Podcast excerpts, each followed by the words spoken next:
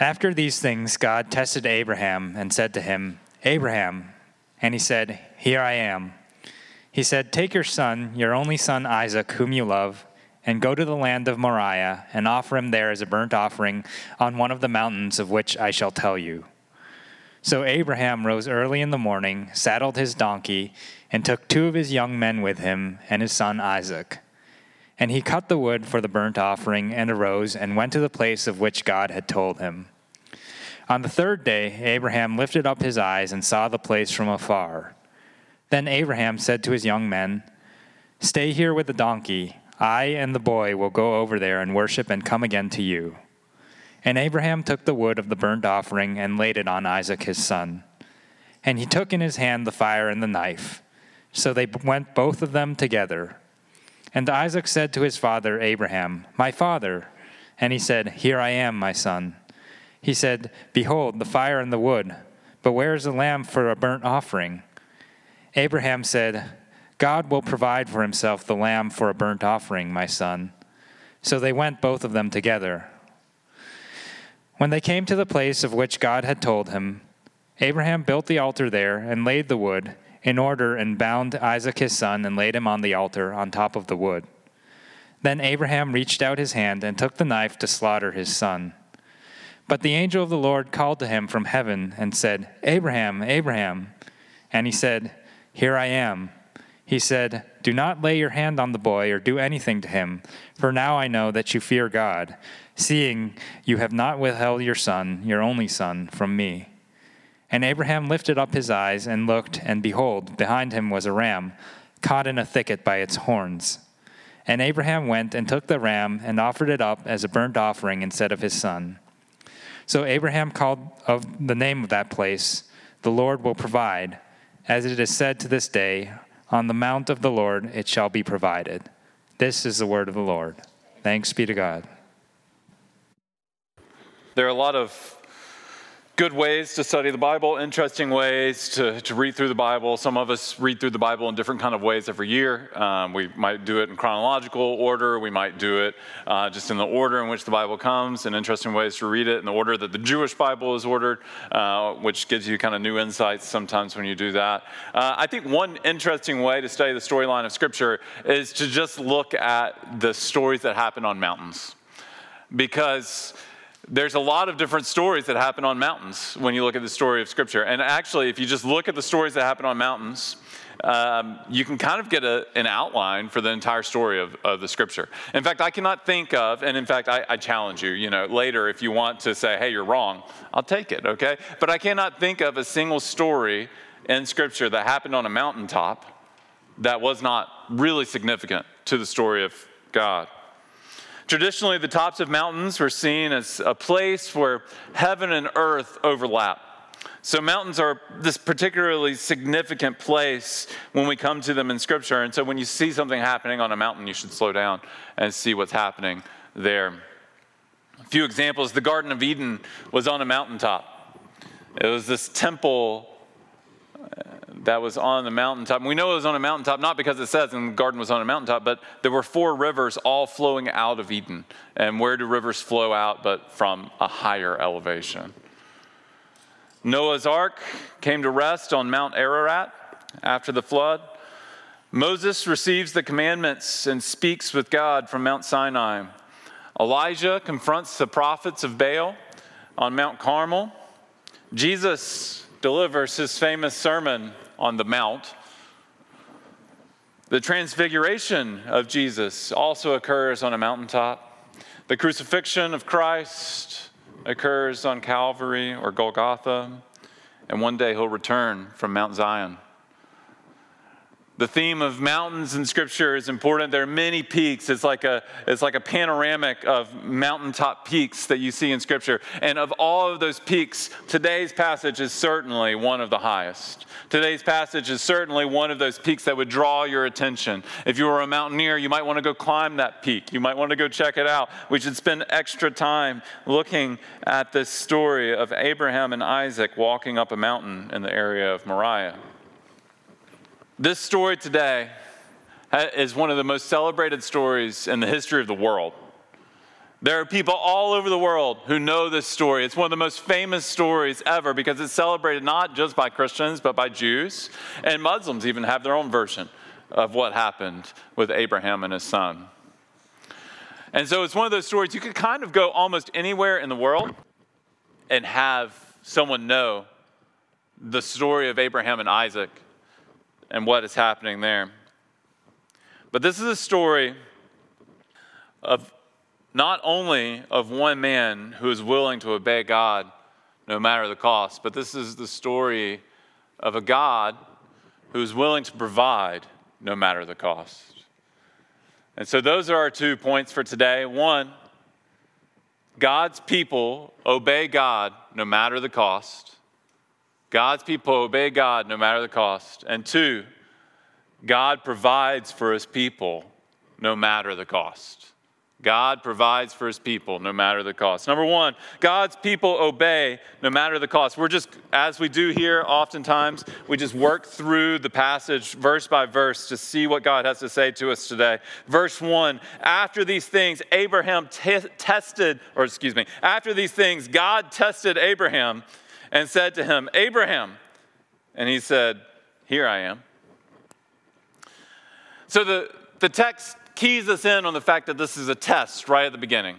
Imagine reading this without knowing that. You would feel kind of like Abraham. You would feel like there's a surprise in here. You might feel a little scared as you read this. There's what we call dramatic irony going on in this story, which is where the audience knows something that the characters don't know. We know it was a test. Abraham thought this was real life. That's it's not a test for him. He's like, I just got to obey. God's talking to me. I'm going to do what he says. And so God shows up and he says, Abraham. And Abraham responds with, Here I am. Everybody say, Here I am. This is the first of three times that Abraham says, Here I am in this passage. He repeats it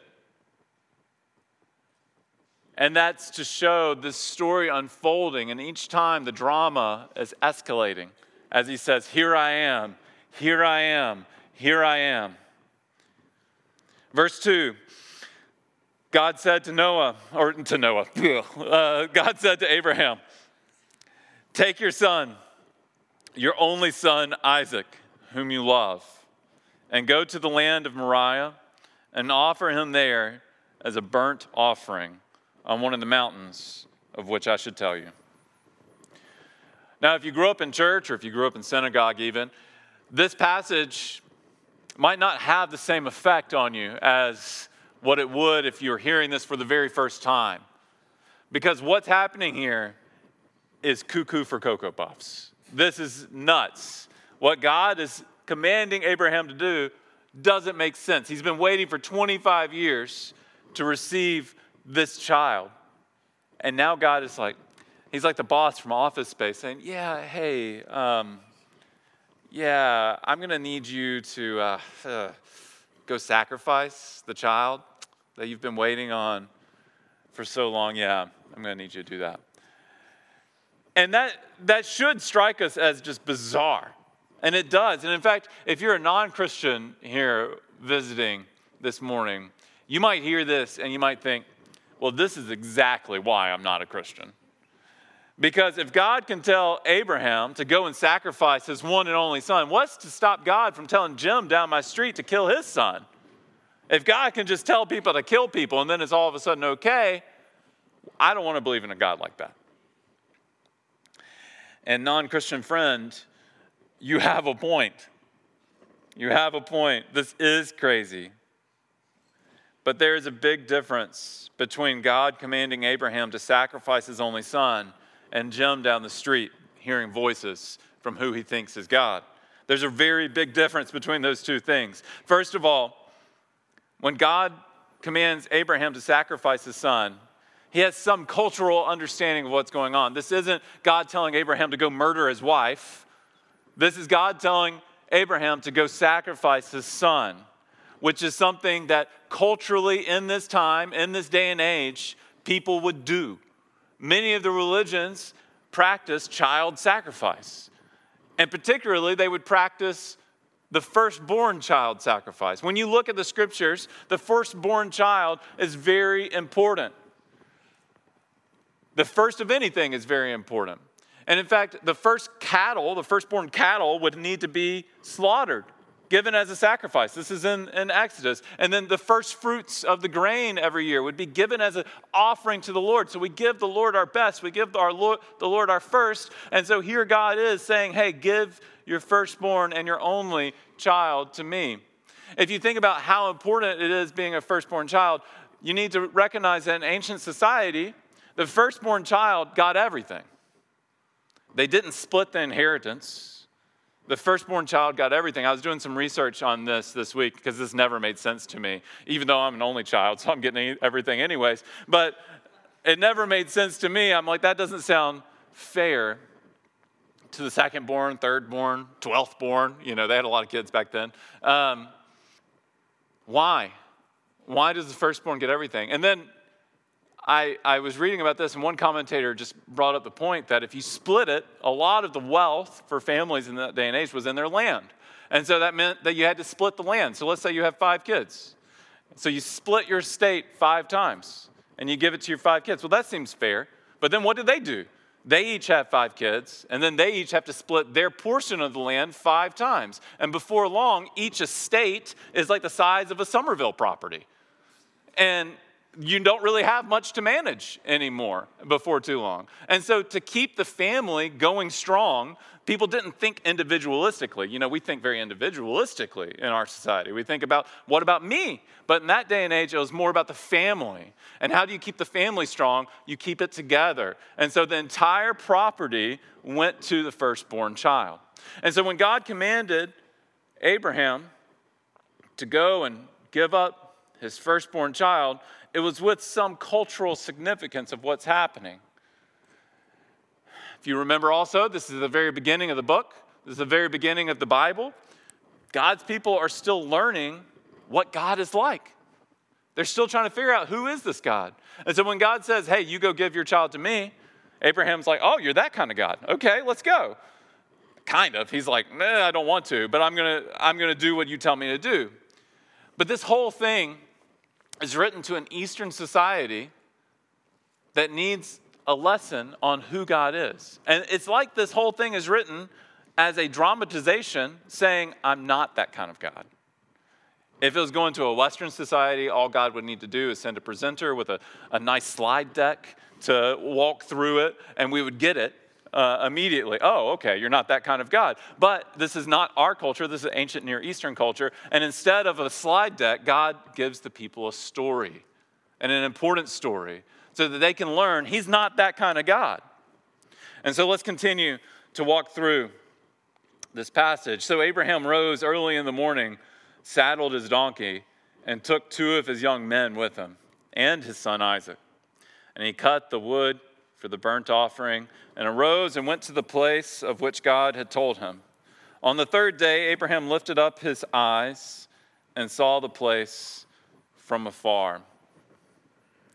Sometimes, you gotta love scripture, sometimes you can cover 10 years with one verse, and sometimes it slows down enough to tell you that Abraham went out with an axe and chopped down a tree and collected the wood, and then they went for a walk. It says they traveled for three days. Some commentators have mentioned that the land of Moriah is not a three day journey from where Abraham was staying.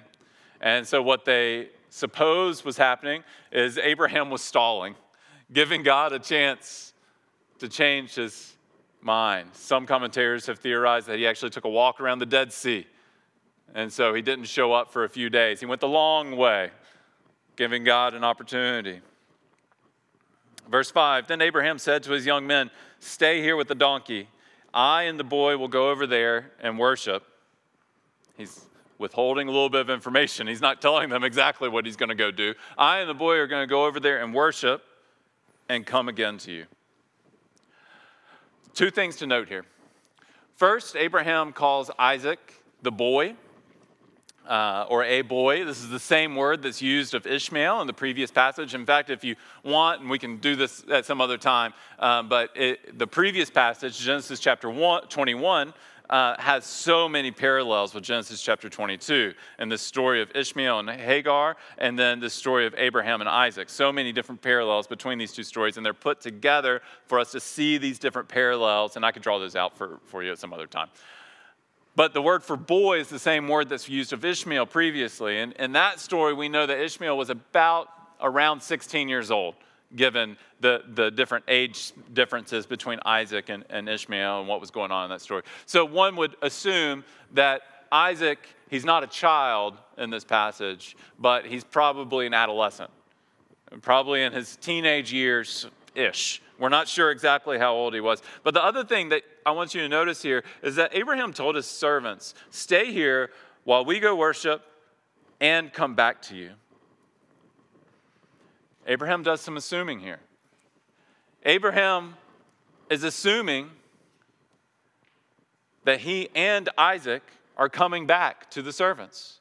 Stay here while we go worship and then come back. He doesn't say, and I come back to you. He says, and we, we will go worship and we will come back. Well, why does he assume this? Is God going to somehow lift the command to, to sacrifice Isaac? Well, he doesn't think that. He's going to do the thing. How is God going to make Isaac come back with him? The author of Hebrews actually helps us because the author of Hebrews makes it really clear what's happening. He says in Hebrews chapter 11, verse 19, he considered that God was able even to raise him from the dead, from which, figuratively speaking, he did receive him back. You see, Abraham's obedience is informed by his faith.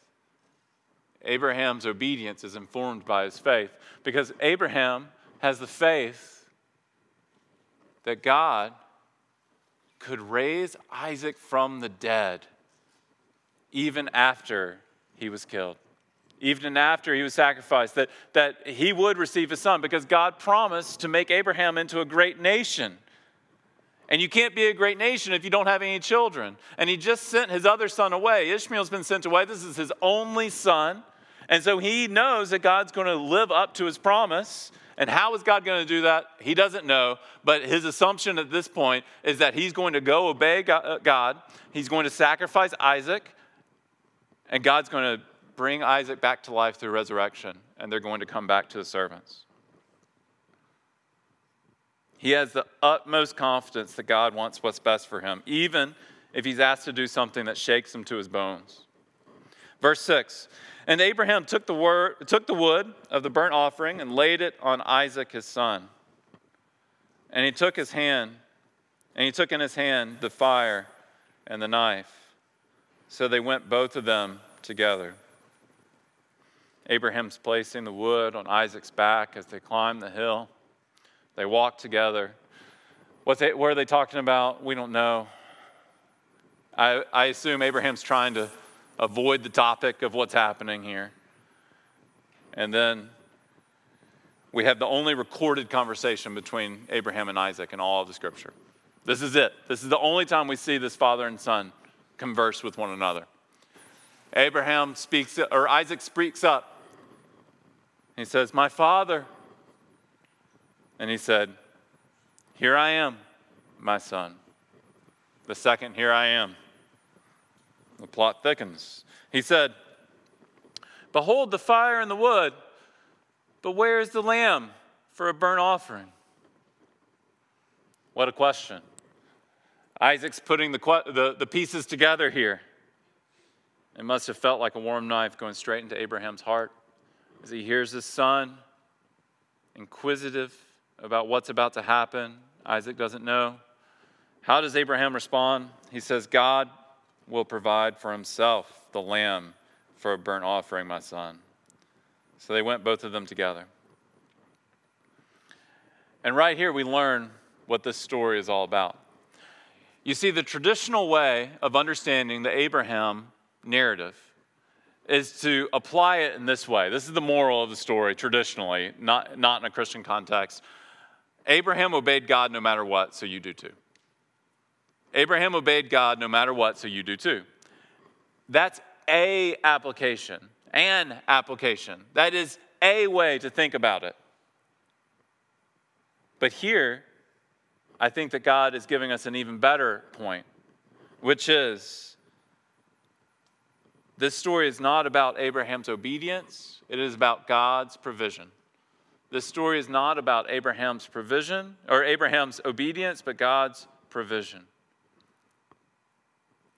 We do have to follow God no matter what. And there will be hard things in following God. I'm not trying to say following God is easy, it is very difficult.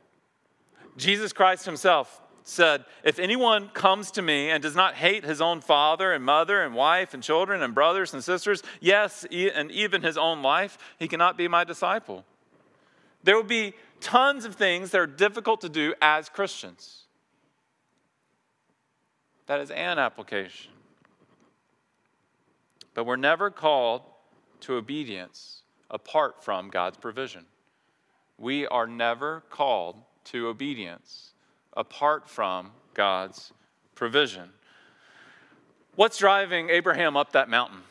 What's keeping him walking toward the, the place of the altar?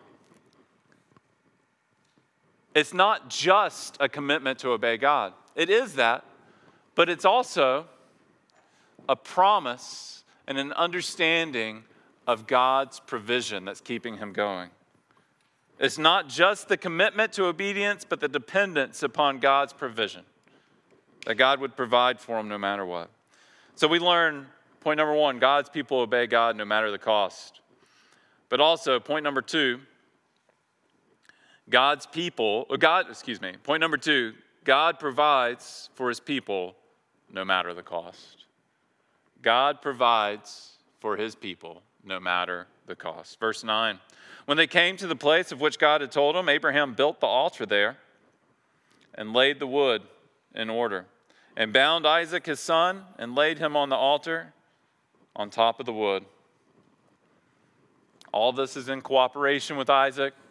Remember, Isaac's a young man, you know, spry, 16. I don't think I could catch a 16 year old. I'm only 36. Isaac's 100 at this point. I don't think he's going to be catching them if he wants to get away. Isaac is obedient to his father, he trusts his father. And so he do, he's doing what his father tells him to do. He's doing all this in cooperation. Verse 10 Then Abraham reached out his hand and took the knife to slaughter his son. But the angel of the Lord called out to him from heaven Abraham, Abraham. It's a, it's a word of, of deep compassion. This is the same way that we see David speak to his son Absalom Absalom, Absalom. When a name is repeated like that, someone's having deep compassion. Jesus approaches Martha and says, Martha, Martha. It's a, re- a repeat of deep compassion. God says, Abraham, not just once, but twice. Abraham, Abraham. And what does Abraham say? Say it with me. Here I am. Here I am. Just as with Ishmael last week, death is interrupted by a word from the Lord. The third and final, here I am. And God says, Do not lay your hand on the boy or do anything to him. For now I know that you fear God, seeing that you have not withheld your son, your only son, from me. And Abraham lifted up his eyes and looked, and behold, behind him was a ram caught in a thicket by his horns. And Abraham went and took the ram and offered it as a burnt offering instead of his son. Abraham didn't know how God was going to provide on the top of that mountain. He thought that God was going to provide through resurrection, and instead, God provided through substitution. He thought that God would provide through resurrection. Instead, God provided through substitution. This story, if you're not thinking about all the parallels to Jesus yet, I'm going to tease them all out for you and help you to understand exactly all the ways that this is foreshadowing Jesus. This is like when you know about Jesus, this is like going back to watch your favorite movie and, and watching the beginning and being like, oh, that shows up again at the end. You know, I don't. I just watched a, a movie for the second time, one of the Oscar-nominated movies, and uh, was watching it with Megan because I wanted her to see it. And at the beginning, there's like all these foreshadowing moments that lead to what happens at the end. And I was like, "Whoa! I didn't see that before." And now we know the end of the story. We know what the foreshadowing is pointing to. So let me draw it out for you a little bit. This, this land of Moriah, where is it? Well, we know exactly where it is. It's right around Jerusalem. It's in the land that would eventually become the city of God, Jerusalem. And many years later, we know that another father would lead his only beloved son into the hills surrounding Jerusalem. That wood would also be placed upon his back as he climbed the hill and made his way to the altar. Except for this altar would be formed in the shape of a cross. On his way to the cross, the only begotten Son of God would plead with the Father Is there any other way? Even Jesus Christ did not have all of his prayers answered in the affirmative. As Jesus walked up that hill on his way to death, what kept him walking? Was it just an obedience to his Father that kept him going? Step in each step of the way. Jesus was always obedient, but he also had a great faith, and he knew and he had predicted that he would be resurrected, that he would come back to life. Obedience is not the only thing, but hope in the resurrection. Jesus knew that he was coming back. Jesus climbed that mountain so that he could serve as our sacrificial lamb. That ram caught in the thicket, like every other animal to be sacrificed throughout the Old Covenant, pointed forward to the one who could actually carry the weight of sin. You see, there's nothing significant about the animals. They were not actually able to take on the sin. But Jesus Christ, being God and man, fully God, fully human, is able to take on the sin of man and to die in our place. And so that ram in the thicket, he's just pointing forward to Jesus, who is recognized by his cousin John the Baptist at the very beginning of the book of John. As, as John first sees Jesus walking up as an adult, what does he say? He says, Behold, the Lamb of God who comes to take away the sin of the world. This is who Jesus was. This is who he always will be. The wages of sin are death because of what we've done, what we failed to do. We deserve the death and separation from God, but Jesus took on the death and separation that we deserve. He died in our place, though we deserve to be there, though we deserve to be separated from God. He took on the separation on our behalf. God provides for his people no matter the cost. What does it cost God to provide for his people but the life of his very own son? No higher cost can be imagined. And when I think that God, his son, not sparing, sent him to die, I scarce can take it in. That on the cross, my burden gladly bearing, he bled and died and took away my sin. I want to end this passage just by a few points of application. The most obvious point of application is this that if you have not trusted Christ to bear the weight of the penalty of the sin that you have committed in your life, that invitation is open. That He can be your sacrificial lamb, He can be the sacrifice for you, but you have to trust in Him. And if you've never done that, we invite you today to place your trust in Christ and to receive the forgiveness and the mercy that He gives. But if you've already taken that first step toward Christ, let me give you four more application points to how this can matter to you each and every day. How this ancient story of Abraham and Isaac can change your life and can cause you to act in a different sort of way. The first, these four very brief points of application. The first is obedience is always worth the cost. Obedience is always worth the cost.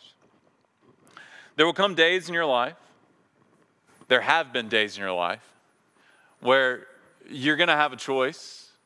And this happens almost every day, but to different degrees almost every day, where you have a choice between I can do the thing I want to do or I can do the thing that I know God wants me to do. Where I can do the thing that is easy or I can do the thing that's hard. And the hard thing is following God. It's easy to give in to what we want. Right? Just super simple one. Right now it's tax season. Super easy for a lot of people to just kind of fudge those numbers just a little bit so that Uncle Sam doesn't get quite as much as he's already getting. There's the easy answer, and then there's the following God answer, which is give to Caesar what is Caesar's. Just because you get away with it doesn't mean it's okay. Obedience is always worth the cost. Second point of application God provides more than you deserve or expect. God provides more than you deserve or expect. Because God was willing to give of his only son, that tells us that he's willing to do far more than that, even for us. That he is not withholding. Romans chapter 8, Paul talks about this. Verse 32 He who did not spare his own son, but gave him up for us all, how will he not also with him graciously give us all things? What, he, what is he saying? He's saying if God gave you his one and only son, he's not going to be withholding from you after that. If God gave you Christ, why would he be withholding? Why would he be stingy after that? Go to him. He'll give you all things. He cares about you. He's going to give you the things that are good for you. I want you to imagine that you have somehow married a billionaire. That's not true for any of us, I don't think. But somehow you've married a billionaire. Your spouse is instantly a billionaire, and your spouse says, I love you so much, I'm going to give you my 30 foot yacht. I'm, uh, I just want to give you this declaration of my love. You can have my yacht. Go enjoy your time uh, in the Caribbean. I'll catch up with you later on the Learjet. You can have that too. Now, if your spouse gave you their yacht and their Learjet, and then you come to them and say, Hey, I know I'm asking for a lot. You did just give me a, a yacht and a Learjet, but do you think I can also have a loaf of bread? I'm hungry. They're going to be like, You're insane. Of course, I'll give you anything. I'll give you everything. I just gave you my yacht. Do you know how expensive yacht is? I'll give you a loaf of bread too, by any means. I'll give you whatever you ask for, as long as it's what's good for you. And that is the picture that we have of God from the scripture that his own son, not sparing, more precious than a yacht, he gave us the one he's had intimate relationship with for eternity past to come and die in our place, why do we think he's suddenly going to be stingy, like we're pushing our luck to ask anything else? No, his son not sparing. We can go to him for anything, and he'll generously give us more than what we think we deserve because we've already received more than what we think we deserve, more than what we do deserve. He is generous, he is not stingy in withholding. Third point of application because you've been loved in this kind of way, you can love others in this kind of way. If you've experienced the love of God, if you believe that God really did his send his son, not sparing, to die in your place, then you have the perfect example of love. You have the perfect example of love. 1 John chapter 4 verses, verses 10 and 11.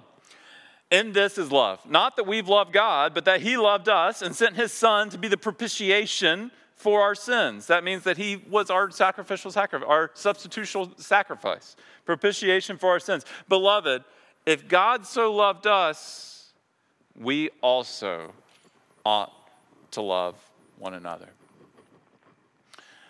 If you want to understand God's love more deeply, If you've experienced it and you want to experience it more, the best way for you to do that is to love other people in the same kind of way. Now, I'm not just talking about people that are easy to get along with, but I'm talking about people like you stubborn people, frustrating people, annoying people, your enemies. And I'm not just talking about sharing your faith with them. That is a loving thing to do, and you should do that. But I'm talking about turning the other cheek when they hit you. I'm talking about absorbing the debt that they owe you. I'm talking about forgiving others, willingly losing, dying to yourself. This is the love of God. The fourth and final application here is that hope in the resurrection keeps you walking through the difficulties of life. The hope that kept Abraham walking up that mountain is the same hope that kept Jesus walking up that hill, is the same hope that keeps you walking through the mountains in your life. You see, the hope of resurrection isn't something that they had and we don't, but the hope of, of resurrection is something that's given to each and every one of us. And if you can look forward far enough, you might, you might, you know, when you're climbing a mountain, you think, when I get to the top, it's going to be great. The view's going to be worth it. And you might be in a life where it's like you just can't see the top. It's a tunnel that doesn't end. But the scripture tells you what's at the top, and that's life with God, eternal and forever. That you will be resurrected like Him, that you will enjoy heaven, that you will enjoy the new creations and the new earth throughout eternity. And so, as you're walking up those difficult days, you look forward to that. And that's what keeps you climbing. That's what keeps you going, is you know you have a hope that is beyond this world.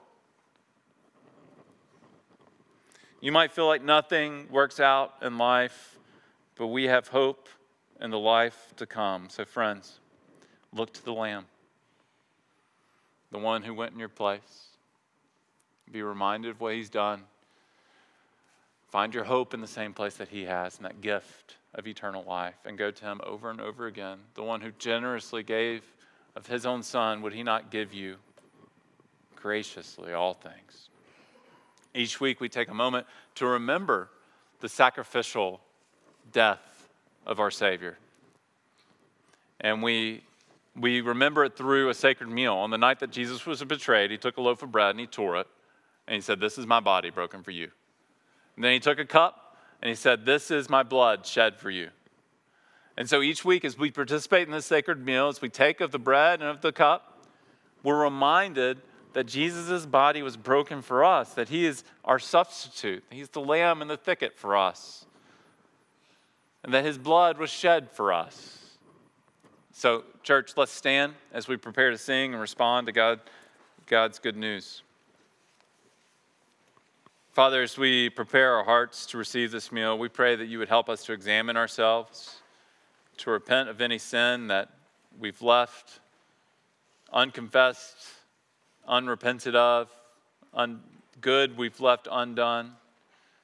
And Father, help us to trust in the sacrifice of Christ on our behalf to look to Him who endured all things and to trust you as we endure the things of our life, the sin and the struggles that we face. God, we pray that you would cause us to be obedient no matter the cost, but also that we would trust in your provision because we know what it cost you.